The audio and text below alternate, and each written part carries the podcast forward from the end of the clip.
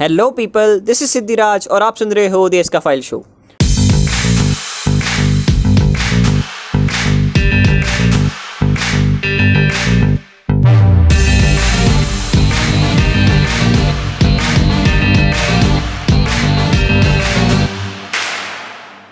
दोस्तों, आपने ये तो सुना ही होगा कि पति के दिल का रास्ता पेट से होकर जाता है, लेकिन मुझे ऐसा नहीं लगता। क्योंकि शायद ही ऐसा कोई हो जिसके दिल का रास्ता पेट से ना होकर जाता हो। वैसे, अगर देखा जाए तो कुछ लोग होते हैं जिन्हें सिर्फ़ खाना खाना पसंद होता है और कुछ लोग होते हैं जिन्हें खाना बनाना भी पसंद होता है। और आपने अपनी ज़िंदगी में इस तरह के या और अलग अलग तरीके के शौकीन तो देखे ही होंगे और शायद आप खुद भी उनमें से एक होंगे। और इस शौक से जुड़े किस्से और कहानियाँ सभी के पास तो होती ही हैं। साथ ही आपने ये तारीफ़ें तो सुनी ही होंगी। यार, उसकी कचौड़ी कितनी मस्त थी यार। यार, उसके कुलचे बड़े सेक्सी थे यार।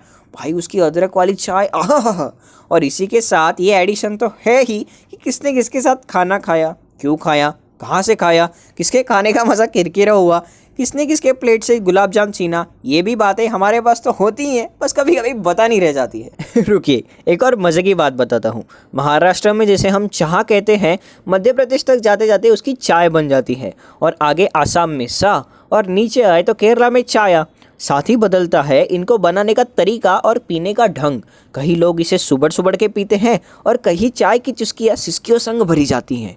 इसी के साथ आपको ये बात पता ही होगी, फिर भी याद दिला दूँ, हमारे भारत की यही निराली बात है कि व्यंजन एक होगा, लेकिन खाने के तरीके और पीने का ढंग बड़ा अलग अलग और इनके साथ जुड़ी होती है अतरंगी किस्सों की लड़ी। जैसे कॉलेज के टपरी पर बनने वाली गर्मा गर्म चाय और उसके साथ होने वाली गर्मा गर्म बातों से लेकर हॉस्टल में वार्डन से छुपके बनने वाली मैगी, उसके बांटने को लेकर होने वाले झगड़े और खाते समय होने वाली बातें, ऐसे कई किस्सों और कहानियों की चर्चा होगी। हमारे साथ यही द इसका शो पे।